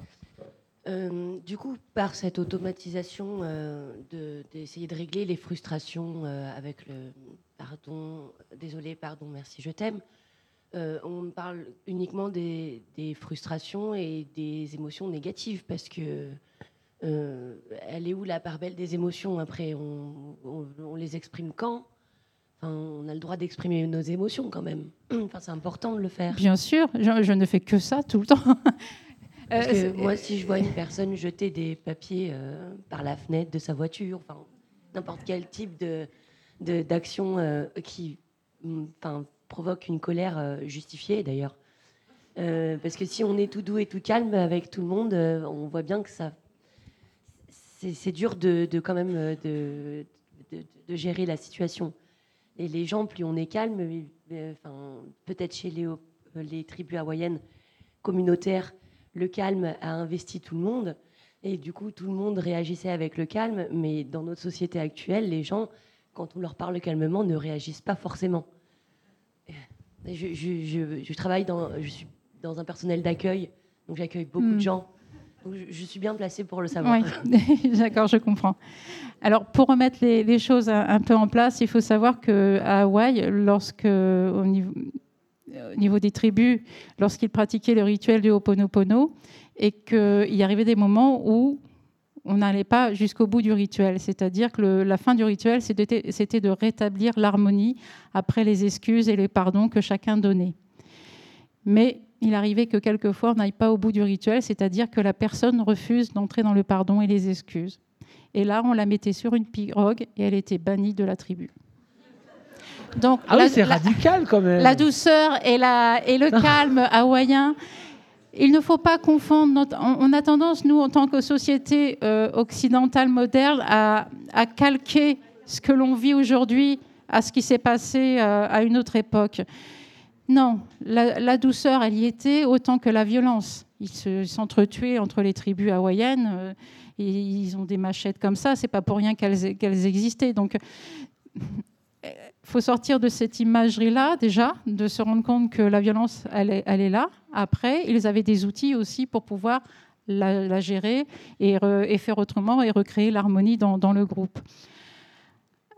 Ensuite, parce que vous parlez de cette personne qui jette des papiers à travers les vitres de sa voiture, rentrer en colère après cette personne, déjà se demander si ça va empêcher cette personne de recommencer. D'abord, c'est fait, c'est fait. La colère, la première personne qui empathie, c'est celle qui l'aimait. C'est vous que vous faites souffrir.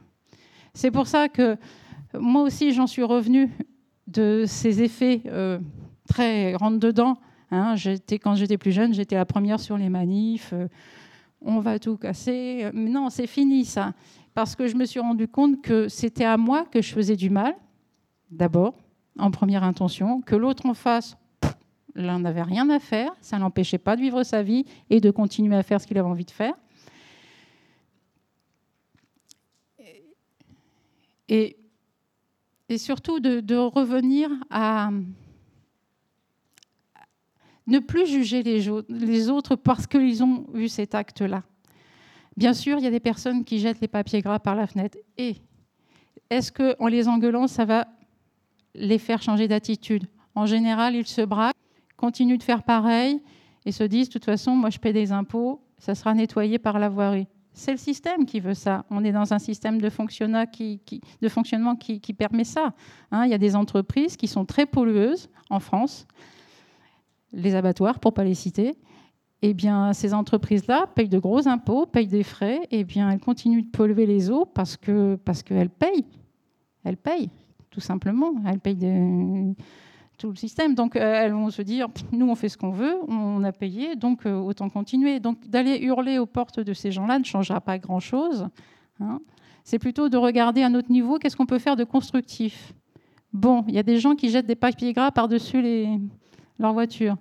Ok, qu'est-ce que je peux faire à mon niveau pour euh, trouver une solution et non pas me braquer contre? C'est ça aussi la réflexion que j'ai eue. C'est qu'aujourd'hui, je suis plutôt avec des personnes qui vont, qui vont agir pour aider. J'en ai assez de voir des SDF dans notre pays. Vraiment, j'en ai assez. Et eh ben, dès que je peux, que j'ai un moment, je vais avec une asso, leur donner à manger, les accompagner pour euh, monter quelque chose. Bref, il y a toujours quelque part un endroit, des gens qui agissent, qui solutionnent, qui créent des solutions. Donc, on peut continuer d'être dans la colère, mais ça ne fera que amplifier le problème. Je parlais des manifestations tout à l'heure. Manifester contre quelque chose, ok, mais je préférais qu'on me propose des solutions. Ça vous plaît pas? D'accord. Bon, bah alors qu'est-ce que vous mettez à la place? Qu'est-ce qu'on peut faire? Parce que si c'est en train de changer, c'est qu'il y a besoin d'un changement. OK? Et s'il y a besoin d'un changement, celui-là ne vous plaît pas, d'accord, alors proposons autre chose. Manifester contre, quelque chose ne fait que amplifier le problème. C'est tout ce que ça fait. Ça ne résout pas. Et plus on fait connaître le problème, non mais je, comprends tout à fait parce que j'étais pareil. Hein. Moi j'étais plutôt du genre à me dire c'est pas possible, il faut changer la planète, arrêter, arrêter les exploitations comme on le fait aujourd'hui.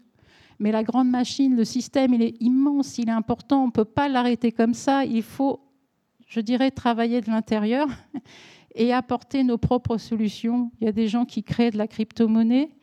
Il y a des, par rapport aux, banques et au système financier qui est en train de nous engloutir, il y a des gens qui développent un système parallèle. Il y, a, toujours possibilité de faire autrement, et surtout à notre époque, hein, au XXIe siècle. Mon Dieu, on a une technologie à, portée des doigts qui permet justement d'agir différemment. Hein, ce téléphone, ça a l'air de rien comme ça, mais on a toute la connaissance du monde et on a surtout la possibilité de passer des messages différents. Moi, j'y suis tous les jours en train de parler du Ho'oponopono. Alors, soit on râle après ça, en disant c'est pas bien les réseaux sociaux, parce que nos enfants, ça les perturbe, il y a le harcèlement, etc. Soit on le prend et on passe d'autres messages qui sont plus agréables, des messages d'amour, des messages de paix, tout ce que vous voulez, tout ce qui vous semble correct, eh bien faites-le. On apporte des solutions. Non, mais c'est intéressant parce que c'est vrai que cette question qu'on vient, qu'on vient d'entendre, c'est quelque chose qui révolte, j'imagine, beaucoup de gens qui sont dans une conscience écologique, par exemple. Et c'est là où on se rend compte que c'est simple, mais pas facile. Et c'est là où on se rend compte aussi qu'effectivement, c'est tout de suite une question d'engagement et de responsabilité de chacun. Voilà. Maintenant, au lieu de râler, en tout cas. on agit. c'est dur pour les Français de pas râler, mais bon, on est. mais ça sert aussi hein, de râler. Oui, bonsoir. Euh, le docteur Luc Baudin a étudié, comme vous, au Ponopono, à Hawaï. Il a écrit beaucoup de bouquins, etc., etc. Il a aussi de grandes connaissances. Et il y a pas très très longtemps, il a écrit un bouquin sur le nouveau Oponopono, qui serait, paraît-il, euh, plus rapide et qui guérirait définitivement les problèmes. Alors je voudrais savoir ce que vous en pensez. Grand programme. Ah ben oui, mais bon. Alors effectivement, le Oponopono euh, permet de nettoyer les mémoires et de euh, de s'en libérer définitivement. C'est-à-dire qu'il n'y a plus besoin d'y revenir. Une fois que la mémoire est nettoyée, une fois que vous, avez lancé le mantra, c'est nettoyé définitivement. Euh, je ne connais pas le Ho'oponopono nouveau, je ne l'ai pas lu, ce livre. Je sais que d'autres personnes ont créé aussi d'autres formules, d'autres façons de faire. Il y a Claire Burel, notamment. Il y a Jean Gracier et Maria Elisa Hurtado aussi, qui ont fait d'autres choses. Parce que Ho'oponopono, c'est un démarrage, c'est un début de piste, c'est un début de quelque chose. Après, chacun, la force de cette méthode, de cette pratique, c'est qu'on peut se l'approprier et, et en faire quelque chose qui nous ressemble. Et pour ça, il faut lancer dans la pratique, l'intégrer complètement pour ensuite euh, la transformer.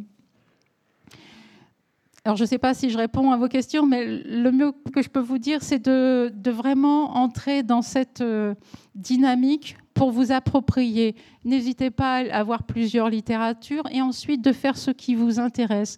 Moi, quand j'ai débuté le Ho'oponopono en 2008, moi j'avais juste quatre mots qui étaient bien. Désolé, pardon, merci, je t'aime. J'ai fait mes propres recherches ensuite. On m'a dit, faut lancer ça en toi. Dès que tu te sens pas bien, j'ai lancé, sans intention, juste pour découvrir. C'est quoi ce truc du Ho'oponopono? Et au bout de quelques temps, je me suis rapidement rendu compte que, bah oui, il y a des choses qui se passent. Je ne me sens plus euh, obligée d'entrer dans la colère. Et même si je suis pas bien, eh bien, j'ai juste à lancer ce mot-là, ces mots-là, et hop, il, y a quelque chose, il y a un événement qui arrive, un miracle. Le chien arrête d'aboyer, la personne arrête de, m'insulter, ou je ne sais pas, il se passe quelque chose. J'entre dans une nouvelle énergie. J'ai senti mon niveau vibratoire euh, aussi irradier d'autres choses. Donc, j'ai continué pour voir euh, jusqu'où ça pouvait aller. Et le jusqu'où, c'est là aujourd'hui. Mais c'est de, de s'apercevoir qu'on a la main sur notre vie. Donc une méthode plus rapide, comme le, le, dit Madame. C'est possible. Il y a même des gens qui ne disent même plus les mots. Mais ça, je pense qu'il faut. Il y a aussi à un moment, on intègre tellement bien la vibration, le sens, l'énergie de, cette, de ce que ça dégage, que peut-être les mots n'ont plus vraiment d'intérêt. Moi, j'aime continuer de les réciter parce que ça me relie aux bases, ça me relie à ce que, j'ai découvert au, démarrage et qui a été assez fantastique. Et, c'est pour ça que j'ai plaisir euh, de continuer à les réciter. Mais je pense qu'il n'y a pas de bonne ou de mauvaise façon de faire au pono. Il y a celle qui va vous toucher, qui va vous parler, que vous allez prendre à partir du moment où vous sentez la transformation se faire en vous et vous allez voir des choses qui se passent autour de vous qui vont aussi changer.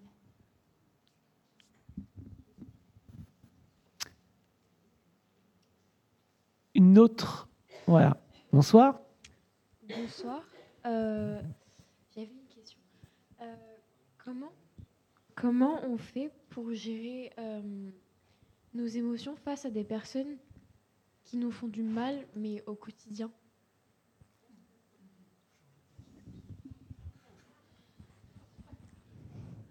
Est-ce que, euh, que, ce soit des personnes de la, de la famille ou des collègues de travail Effectivement, on peut être confronté à, des personnes qui vont nous, nous blesser quotidiennement.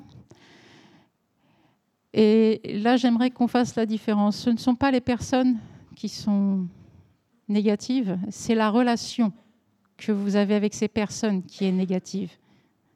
Comprenez la différence entre le lien que vous, cet individu qui vous fait du mal ne le fait certainement pas à d'autres. Je suis sûre que lorsque vous en parlez avec d'autres personnes, cette personne n'agit pas de la même façon ou n'est pas la relation qu'elle entretient avec les autres est totalement différente. Et plutôt que de se focaliser sur la personne, ce qui va amplifier le mal-être, cette personne qui vous fait du mal, c'est de regarder ce que la relation et de faire ce nettoyage avec Oponopono sur la relation. Dès que vous êtes confronté à elle, dès que vous avez envie de pleurer, dès que vous vous sentez blessé, désolé, pardon, merci, je t'aime, mais sur la relation, pas sur la personne. Ne cherchez pas à changer l'autre, ça ne marche pas. Ça ne marchera pas. le lien qui vous unit, ce fil, tu parlais tout à l'heure, ce fil euh, qui nous relie tous, c'est lui qui peut être transformé à partir de soi. Ne demandez pas à l'autre de changer quoi que ce soit. Il n'y arrivera pas, il n'en est pas capable. La preuve, aujourd'hui, il continue de vous faire du mal. Donc transformez en vous, nettoyez en vous pour regarder ce que vous pouvez faire de ça, évidemment. Est-ce que la solution, ça va être de continuer de rester dans cet environnement? Est-ce que c'est la solution, c'est de régler le problème avant de quitter cet environnement? Est-ce que vous avez besoin de vous faire aider, accompagner?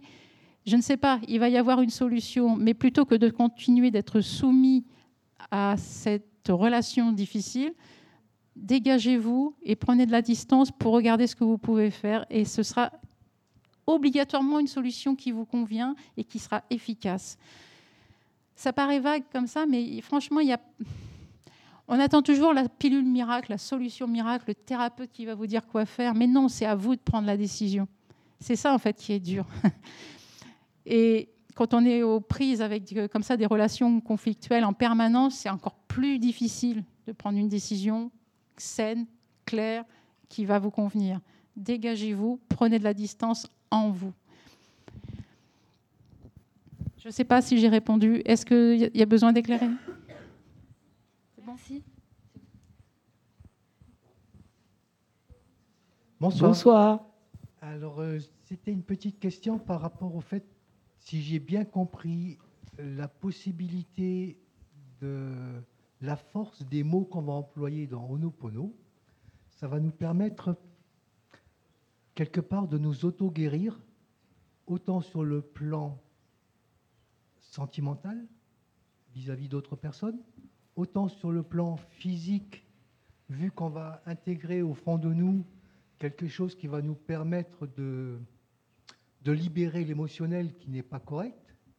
Donc, on va, quelque part, on, va, on, va, on, va, on a la possibilité de s'auto-guérir au niveau médical aussi. C'est quelque chose qui est ah. puissant. C'est une question ou c'est une euh, affirmation Je dirais plutôt que c'est une affaire, du moins, c'est ce que j'ai compris dans tout ce qui vient d'être expliqué ce soir. Voilà, donc ce n'est pas, pas une question, mais c'est plutôt euh, le résumé que j'en fais euh, de tout ce que j'ai pu entendre par rapport aux paroles qui ont été dites. Mais ceci, c'est intéressant. Est-ce qu'effectivement, grâce à cette méthode, on va agir aussi sur le physique et la santé? Alors effectivement, comme le dit monsieur, à partir du moment où on agit sur les émotions, c'est-à-dire que l'on se détache des émotions qui nous des émotions désagréables, hein, je parle bien, des émotions qui nous infligent des grands stress. Évidemment, le stress, quand il est répété sur les organes, ça finit par agir évidemment physiquement. Il y a une implication. Maintenant, est-ce que ça va vous guérir au grand sens du mot euh, de toutes les maladies? Non. Oponopono, c'est une clé pour ouvrir les portes aux solutions. Et quand on est malade, quand on a une grave maladie, d'entrer dans cette pratique permet de se relier en soi et de se réconcilier en soi avec son corps. Parce que ce que l'on oublie souvent, c'est qu'on est certes des êtres spirituels, mais nous sommes aussi des êtres de matière. Et ça, il ne faut pas l'oublier, même quand on est dans une, surtout quand on est dans une démarche spirituelle. Pour moi, il est important de relier l'esprit, le corps, le cœur, tout ça, ça marche ensemble. Ne pas oublier son corps, l'écouter. Écouter son corps quand on est malade avec Oponopono permet de prendre soin de lui, de l'écouter comme on écoute un bébé. Hein. on ne va pas le forcer à dormir, le bébé, on ne va pas le forcer à manger, on va écouter quand il a besoin de, de manger, quand il a besoin d'eau, quand il a besoin de marcher, quand il a besoin de se reposer. Eh bien, c'est de retrouver ce lien en soi par rapport au corps. Et ensuite, évidemment, de suivre les thérapies, tout ce qui est nécessaire pour pouvoir guérir le corps, mais en écoutant d'abord, lui, ce corps. J'ai beaucoup suivi de formations thérapeutiques. Et à chaque fois que je sortais de formation, je me disais allez-y, grande cure de spiruline, on y va, il paraît que c'est vachement bien. Mais à aucun moment, j'écoutais mon corps. Est-ce que lui, il avait envie de ça? Est-ce que c'était vraiment ce dont il avait besoin à ce moment-là? Quand on est malade, on oublie. On est toujours en train de se dire oh là là, je vais pas bien, il y en a marre, faut que je me traîne. C'est pas juste. Euh, c'est en ce moment que symptôme. Tac. Lorsqu'on se dit c'est toutes ces petites phrases, c'est de la maltraitance que l'on s'envoie et qui ne font que stresser encore plus le corps et qui ne n'arrangent rien d'envoyer le mantra désolé, pardon, merci, je t'aime, va vous permettre d'apaiser le mental, de couper le moulin hein, qui tourne en permanence pour envoyer une autre vibration, lever le stress et écouter enfin le corps de quoi est-ce qu'il a besoin véritablement aujourd'hui. Point. Bonsoir. Bonsoir, oui. Euh, merci pour votre intervention. Je voudrais savoir si vous faites une différence entre l'effet euh, des mantras Oponopono et, et ce qui serait, euh, dans notre culture en tout cas, une, l'auto-hypnose ou la pleine conscience. La pleine conscience, ce sont des outils qui. C'est un outil qui permet. Enfin, c'est même pas. C'est une pratique qui permet de revenir ici et maintenant. Oponopono, effectivement, permet de nous relier à l'instant présent Hein, de sortir du passé, de, quitter euh, le futur pour être là. Euh, l'hypnose. L'auto-hypnose. L'auto-hypnose. Peut-être que ça en fait partie, mais je. L'auto-hypnose, ça demande une intention. Là, pour le coup, ça demande vraiment une intention, l'auto-hypnose. Tandis que là, les mots, on les balance non, je me trompe peut-être pour l'auto-hypnose, il n'y a pas d'intention. Ce que j'en sais en tout cas, c'est qu'il fallait quand même se mettre dans un, contexte particulier euh, à des moments donnés. Tandis que là, les quatre mots, vous recevez vraiment une très mauvaise nouvelle. Vous venez de, je ne sais pas moi, d'apprendre la mort de quelqu'un euh, très proche. Qu'est-ce que vous voulez mettre comme intention à ce moment-là? Qu'est-ce que vous voulez dire d'autre? Vous avez envie de pleurer, vous avez envie de crier, vous, avez, êtes mal. Le fait de réciter désolé, pardon, merci, je t'aime en automatique sans rien faire d'autre que de les réciter, c'est juste un espèce de, de cri euh, à l'aide, au secours. J'ai besoin d'air, laissez-moi sortir. Au lieu de crier ça, je lance désolé, pardon, merci, je t'aime pour revenir à ma respiration, pour revenir ici et maintenant et m'apercevoir que moi, je suis en vie, ça va, tout va bien, et petit à petit, je réintègre mon corps malgré la mauvaise nouvelle. Je sais que quelque chose d'immense est arrivé. Je pense que l'auto-hypnose permet plus de sortir du corps et au Ponopono d'entrer dedans. c'est une question d'intention, mais effectivement, en auto-hypnose, l'intention, c'est aussi de rentrer dans. Voilà, mais là, il n'y a pas du tout d'intention dans Oponopono, c'est juste d'avoir cet outil-là comme euh, roue de secours, euh, appel à l'aide et de lancer ça pour couper le mental. Parce que c'est le zinzin qui nous maintient dans le, dans le malaise. C'est pas juste, j'y arriverai jamais, c'est un abruti, tous les gens sont cons, gna gna gna gna gna gna. Désolé, pardon, merci, je t'aime à la place, mais vous allez voir le changement. Le monde va être différent. Madame. Mais en fait, c'est de la méditation, de concentration. Est-ce qu'on peut, est qu'on peut résumer ça comme ça? De la micro-méditation. Parce que l'idée de la méditation, c'est avec mantra ou respiration ou sensation du corps, c'est de calmer l'esprit et, du coup qu'émerge autre chose. Mais plus je vous entends parler, plus j'ai l'impression que je me dis en fait c'est de la méditation. C'est une méditation avec un mantra juste un peu euh, différent. Effectivement, c'est de la micro-méditation, j'appelle ça, parce que l'avantage, c'est qu'on n'a pas besoin d'être dans une pièce, un endroit particulier ou en position particulière, puisque vous pouvez l'utiliser à tout instant. Je l'utilise au Ponopono pour entrer en méditation lorsque je n'arrive pas à entrer dans l'observation intérieure, que ça commence un peu à tourner trop vite. Là, je me mets désolé, pardon, merci, je t'aime sur mon zafou et, et ça y est, je peux entrer en méditation ça ressemble aussi à la méditation parce qu'on apprend à s'observer. Parce qu'en fait, c'est ça le vrai grand changement que j'ai vu dans ma vie, c'est que j'ai appris à m'observer, à regarder comment j'agissais, sans jugement. Je me regarde faire, je m'écoute et je suis plus dans les oh, qu'est-ce qu'on va dire de moi? J'aurais pas dû dire ça. Ça, c'est fini. J'observe et je modifie en fonction de, de ce qui me paraît plus adapté à la situation c'est beaucoup plus réactif finalement, qu'on on, réagit plus, plus, efficacement au quotidien. Ça, ça a été un grand, grand changement. Donc oui, ça ressemble à la méditation parce qu'on apprend à s'observer de l'intérieur et non plus avec le regard, l'interprétation qu'on peut faire du regard des autres.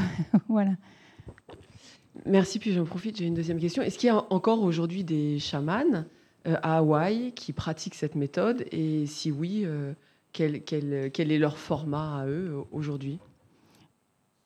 Alors, je sais qu'il en existe au moins une qui pratique, et je ne sais plus son nom. Euh, leur format à eux, je ne le connais pas aujourd'hui parce que lorsque je suis allée à Hawaï, je n'ai pas rencontré ces, chamans. Il faut savoir que le, les traditions hawaïennes se sont un peu dissoutes depuis les années 50, lorsqu'ils sont devenus américains, lorsqu'ils se sont christianisés. Donc il y a des choses qui ont beaucoup, beaucoup, beaucoup changé. Même leur musique, hein, parce qu'on on pense toujours au ukulélé, mais le ukulélé n'a rien de hawaïen, c'est portugais. Et ils l'ont intégré dans leur euh, tradition, dans leur euh, culture. Lorsque je fais des recherches sur Oponopono, je vais toujours dans les archives hawaïennes. Si vous savez lire l'anglais, que les termes un peu scientifiques ne vous rebutent pas, c'est là où je peux voir les meilleures études. Il y a du concret, des choses vraiment intéressantes qui ont été euh, mises par écrit, archivées et auxquelles on a accès par Internet. Heureusement qu'il y a Internet. Comme ça, ça me permet de, de nourrir un peu mes connaissances autour du Oponopono. Donc, vous pouvez aller sur place, demander. C'est peut-être l'excuse pour y aller. Qui veut prendre la parole? Jean, derrière toi. Bonsoir. Merci. Euh, comment faire quand on arrive à un tel degré de sagesse pour pas être coupé du monde? Ou pas que les gens vous pensent coupé du monde? C'est qu'en fait, comment est-ce qu'on arrive une fois qu'on s'auto-observe à ce point pour observer encore finalement le monde qui nous entoure Ça?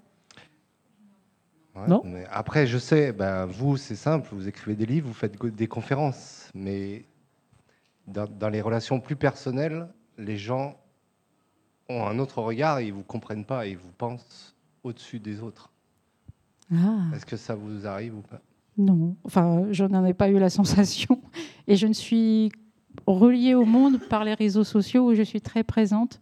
Je donne beaucoup de live euh, où je réponds en direct aux questions des, gens qui me suivent sur Facebook notamment. Et non, je vais plus vers les gens peut-être qu'avant. J'ai moins peur d'eux parce que j'ai moins peur de moi. je me sens. J'ai jamais eu ce genre de réflexion comme quoi euh, j'ai, euh, non, j'ai pas la sensation d'avoir une grande sagesse. Je me sens vraiment euh, loin d'avoir la sagesse de, de, certains comme Eckhart Tolle ou Dr. Wendayer. J'y travaille. Peut-être qu'un jour j'y serai, mais j'ai un objectif dans la vie. Mon seul grand objectif, c'est que le jour où je fermerai les yeux, quand je serai une grand-mère toute plissée, toute ridée, je regarderai ma vie une dernière fois en arrière en je me disant oui, j'ai fait exactement tout ce que j'avais à faire et je pourrais partir satisfaite. Je crois que c'est ça qui me guide et après, après, je, je, fais avec ce qu'on me propose. Lorsqu'on me demande de venir euh, donner une conversation, enfin de parler du Ho'oponopono à Toulon, bah, je viens. En toute simplicité d'ailleurs, je dois dire. Voilà, mais je ne sais pas si j'ai répondu à la question, mais je ne me sens pas coupée du monde, je me sens reliée à lui d'une façon différente, et je vois plus ce qu'il y a de beau dans ce monde et qu'on passe souvent à côté parce qu'on est tellement sollicité par les médias aujourd'hui qui nous disent que ça va pas bien, qu'on nous prépare la troisième guerre mondiale, que euh, toutes ces horreurs qui se passent sur cette planète, toute la pollution, les incendies qui détruisent des millions d'animaux, on ne voit que ça, que ça. Bon, ok, il y a des trucs qui vont pas bien. Maintenant, qu'est-ce qu'on fait? On fait des choses concrètes pour que ça s'arrange. On agit comme des lieux ici. Pour moi, ce lieu ici est un endroit, est une façon d'agir concrètement pour apporter notre petite goutte d'eau dans ce monde pour qu'il change. Ça, c'est intéressant. Oui.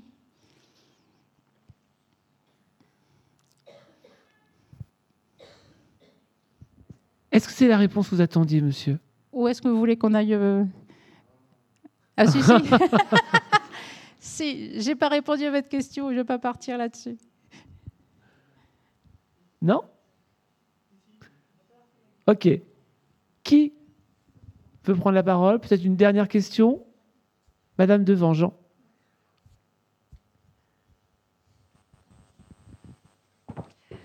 Oui, bonsoir. C'était très, très, très intéressant. Alors moi, je suis extrêmement sensible aux ondes négatives que les personnes peuvent dégager. Et euh, alors franchement, je ne sais pas du tout comment rentrer en compte. Enfin, je... ces personnes-là, je les évacue de mon, de mon périmètre. Et puis voilà. Les envoyer sur la pirogue. Voilà, exactement. Non, non, mais c'est. Ouais, ouais, tout à fait. Mais alors, je sais pas, vous, faites comment Enfin, est-ce qu'il y a une solution? Parce que moi, je les sens, mais les personnes, c'est. Au niveau énergétique, elles. elles Et moi, ces personnes-là, j'ai pas envie de m'en occuper parce que, enfin, bon, j'ai autre chose à faire. Enfin, je préfère les gens positifs que les gens négatifs. Et ça, je le sens. Hein. Je sens une personne m'approche, je sens toujours tout de suite positif, négatif. Bon, il y, a des neutres des fois, mais, euh, mais comment faire pour les personnes négatives? Enfin, euh, à part euh, les évacuer, hein, actuellement, mm. c'est ce que je fais. Les, personnes que vous sentez négatives, effectivement, il peut y avoir des moments où dans la journée, parce qu'on vient d'avoir une discussion un peu orageuse avec son patron ou avec sa femme ou avec son mari ou avec ses enfants, eh bien, on peut effectivement émettre quelque chose d'assez négatif. On est tous amenés à vivre ça. Et ce n'est pas parce que vous sentez que cette personne a, au moment où vous vous approchez d'elle, quelque chose de négatif, que ça la définit elle. C'est là, à cet instant-là, il y a ça, effectivement mais ce n'est pas elle. C'est juste ce qu'elle vient de vivre, ce qui s'est passé dans son histoire, ce qui l'a amené ici aujourd'hui, mais ce n'est pas elle. Là aussi, j'ai appris à dépasser cette vibration. Euh, il y a une fois une dame qui m'a dit Oh, moi, je suis quelqu'un de colérique, je rentre toujours en colère. Non, vous faites l'expérience de la colère, mais elle ne fait que passer cette colère. Ça ne vous définit pas. On ne peut pas définir les autres parce qu'ils vivent une émotion aujourd'hui. Je ne veux pas dire que c'est quelqu'un de colérique, cette personne qui est à l'accueil et qui doit recevoir l'énergie de tout le monde. C'est pas vrai. C'est quelqu'un qui, effectivement, des fois est en colère parce que les gens ne se comportent pas comme elle voudrait, mais à d'autres moments, elle est beaucoup plus sympathique, elle est capable d'échanger et tout va bien, heureusement. Donc il y a des moments où les personnes, effectivement, ont une vibration négative, mais ça ne les définit pas. Elles ne sont pas que ça, elles le vivent là, au moment où vous approchez, mais vous revenez plus tard ou à un autre moment et l'énergie sera différente. Et c'est normal. On ne perçoit des autres que ce que l'on veut bien percevoir aussi. Ça aussi, je l'ai appris. Quand on me disait, oui, celui-là, il faut pas lui parler parce qu'il n'est pas sain, il a toujours, il traîne un truc. Alors je partais avec ça en tête. Je disais, cette personne n'est pas saine, il faut que je fasse attention. Puis au bout d'un moment, je me dis, mais non, c'est pas parce que l'autre l'a trouvée malsaine que moi je suis obligée d'entrer dans ce jeu-là. Et effectivement, sinon je vais ne percevoir que cette partie-là de l'individu qui a une histoire, qui a d'autres caractères, qui, caractéristiques, qui a d'autres particularités, et je vais passer à côté parce que je vais me focuser sur quelque chose qui, qui, était euh, gênant à un moment donné. Vous voyez ce que je veux dire? On, est tous composés de ces petits moments différents. Des fois, on est bien, des fois, on n'est pas bien. Et puis, puis ça n'empêche pas à la personne d'être intéressante. Elle a des choses à vous apporter j'ai vraiment compris que c'était mon ego qui me faisait ces tours-là en me disant va pas parler à lui parce qu'on ne sait jamais. Écartolé, dont je vous ai parlé tout à l'heure. Vous connaissez ce monsieur Écartolé, le, moment présent? Hein, C'est un monsieur qui a écrit le best-seller sur euh, le moment présent, Nouvelle Terre. Il fait des méditations et des retraites. Il est assez impressionnant comme individu. Il y a quelques années, il y a dix ans, je ne pouvais pas le voir. Je n'avais rien lu de lui, mais quand je voyais sa tête, je dis ah non, jamais de la vie. Aujourd'hui, je suis fan. J'ai lu tous ses bouquins. C'est magnifique ce qu'il transmet. Mais voilà, on a un a priori. On part avec cette idée que cette personne, bah, elle est bizarre quand même, elle a une drôle de tête. Et on, va pas, on va. Et, si j'étais restée sur cet a priori, si je n'avais pas nettoyé cet a priori avec Oponopono, je serais passée à côté de ces méditations et surtout de la façon dont il parle du moment présent. C'est tellement euh, accessible, c'est tellement... Euh, on, découvre un autre univers. Et quoi, je serais passé à côté de ça parce que j'aurais trouvé cet individu euh, bizarre? Eh bien, on fait ça tous les jours. Ah, celle-là, je la sens pas là. Et, c'est dommage parce qu'on ne découvre pas la bonne partie de la personne. Alors peut-être qu'à des moments, on n'est pas prêt, on n'a pas envie, etc mais à d'autres moments, c'est de revenir dessus. maintenant, je sais, hein, quand j'ai un a priori sur quelqu'un ou sur une activité, c'est que je sais, mon ego, il sait que je vais découvrir quelque chose de grand derrière. Et plus la prière est forte, et plus ce que je vais découvrir va m'apporter beaucoup. Ah oui, mais alors c'est un cheminement. Hein. Euh, je ne tenais pas ce discours-là il y a cinq ans, mais aujourd'hui, si. Et si on décidait ce soir finalement de se coucher différemment, c'est un petit peu ce qu'on pourrait dire pour conclure cette soirée. J'aimerais remercier Maxime pour la partie technique de la soirée. Je voudrais remercier Jean pour la régie générale de la soirée. Je voudrais vous rappeler que les livres de Nathalie sont en vente grâce à oui, oui, non, j'ai un message à passer de la part de, de Monsieur Christophe qui m'a demandé d'expliquer vite fait ce que, au niveau des livres, il y a deux coffrets de, jeux, de cartes. Il y a un jeu de cartes Oponopono, le jeu du Oponopono. Là, c'est plus du coaching. Et l'autre que l'on peut considérer vivre avec Oponopono comme un oracle pour entrer dans la pratique du Oponopono. Donc, je disais. Le message publicitaire est passé. Que c'est grâce à la présence de Christophe Préto de la librairie Charlemagne que vous pouvez donc connaître un peu mieux Oponopono. Le dernier livre en date est aux éditions Hachette. Il s'appelle Vivre Oponopono en famille. Et moi, j'aimerais surtout qu'on dise un grand merci. On n'est pas désolé de l'avoir reçu. On ne s'excuse pas. Par contre, on lui dit merci et on l'aime. Merci Nathalie Lambois. Merci Florent.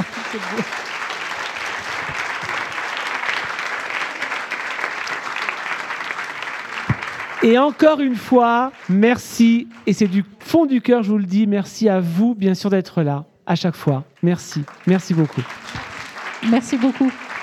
Merci. Il y a de l'humain dans l'air.